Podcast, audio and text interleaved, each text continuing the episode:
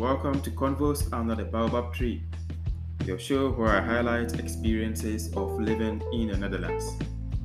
This show is intended for anyone intending to immigrate here or some other place in Europe, or already living here and curious about activities of daily living.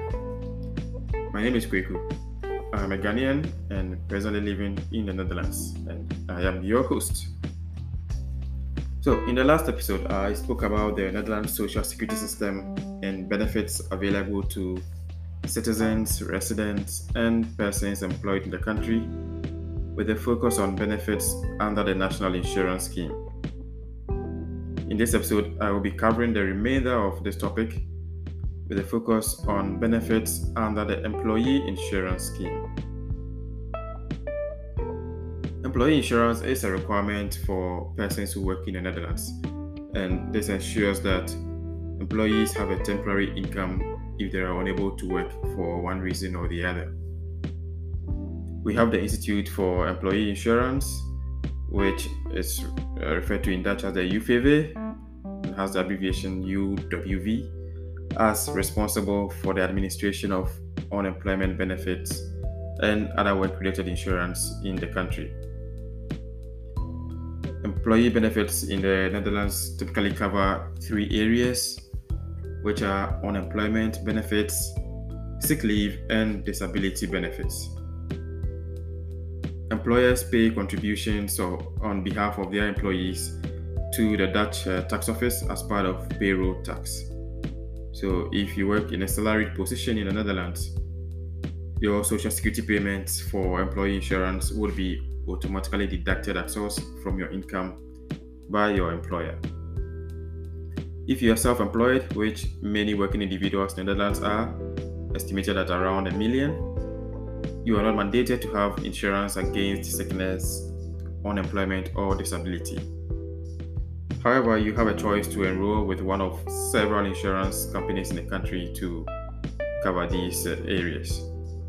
This means that you pay by yourself individual social security contributions so as to remain uh, to receive employee benefits should you suffer any illness or disability that prevents you from generating income for yourself. So I'll start with unemployment benefits under the Unemployment Insurance Act. Under this act, if you are employed in the Netherlands and become partially employed, which means that you have, for example, lost at least half of your work hours and the pay that goes with it, or you become unemployed, then you are entitled to unemployment benefits subject to some conditions. These conditions include that you must have worked for at least 26 weeks in the 36 weeks before you became unemployed also, your unemployment status should be through no fault of yours, which means that yeah, it should not be dismissal due to you having engaged in some activity or some illegal uh, activity that your employer can use as a basis to terminate your employment. And uh, another condition is that you should be directly available for paid work. The duration of unemployment benefit would depend on how long you were previously employed. So, as a basic rule, each year of work would entitle you to a month of unemployment benefit with a minimum duration of three months and a maximum duration of 38 months, which is a little ab- above uh, three years. On how much you receive as unemployment benefit, this will depend on how much you earned in the year beca- before you became unemployed. So during your first two months of unemployment, you would receive 75% of your monthly unemployment benefit, which is capped at a maximum of 4,975 euros for the year 2022. Thereafter, this is reduced to 70% unemployment benefits will stop if you no longer meet the conditions to receive unemployment benefits. So, for example, if you should find a new job that pays you at least 87.5% of your monthly unemployment wage, that automatically means that you are no longer eligible to receive unemployment benefits. If the new job you find pays less than 87.5%, you are entitled to receive a supplementary benefit to make up this difference. In case you no longer meet conditions to receive unemployment benefit, but you have not found a new job, then you may have to look at seeing whether you qualify for some other social assistance benefit under, yeah, again, certain conditions. The next employee benefit I would cover is sickness benefits, which is under the Sickness Benefits Act. With this, if you become ill and you work for an employer, your employer will continue to pay your wages up to the first two years of sickness at a minimum of 70%.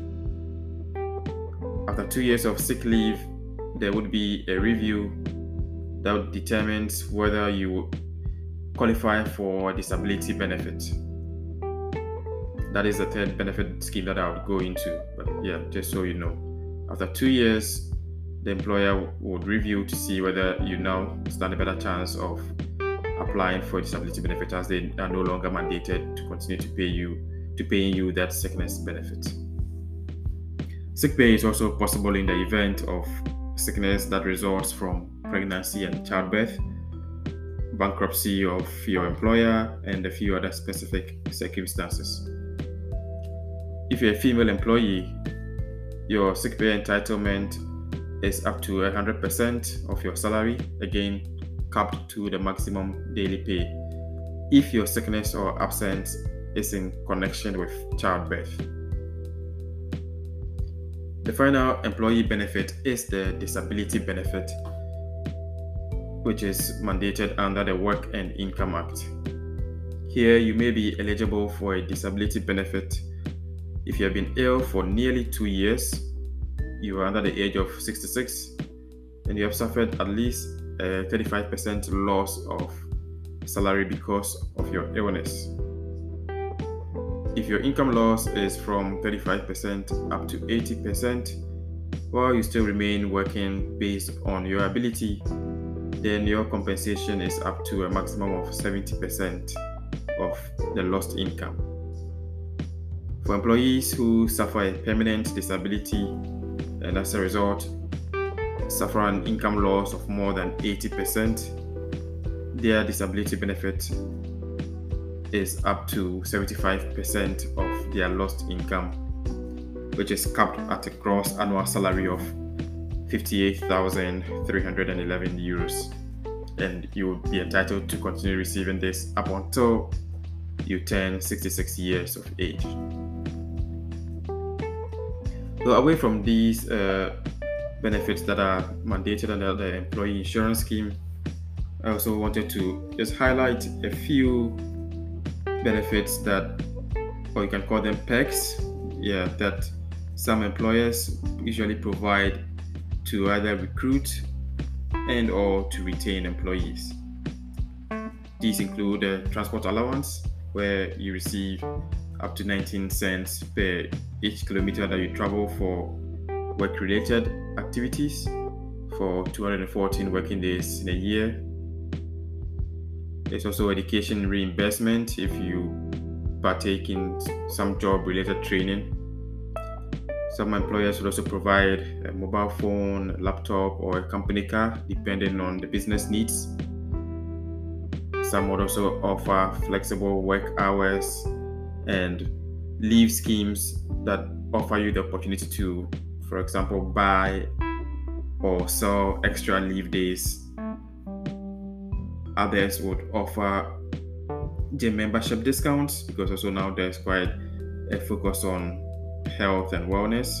So some employers who don't have a gym, for example, on their facility would offer their employees with gym membership discounts to engage in some exercise activities away from work. Others also offer financial plans to support employees to buy bicycles, laptops, and or home office equipment. We also have some who would offer group health insurance schemes and accident insurance schemes that employees can enroll on, among others. This has been Convos Under the Baobab Tree. Thank you for listening. If you have any questions or topics you would like discussed, please do send a mail to the address in the description.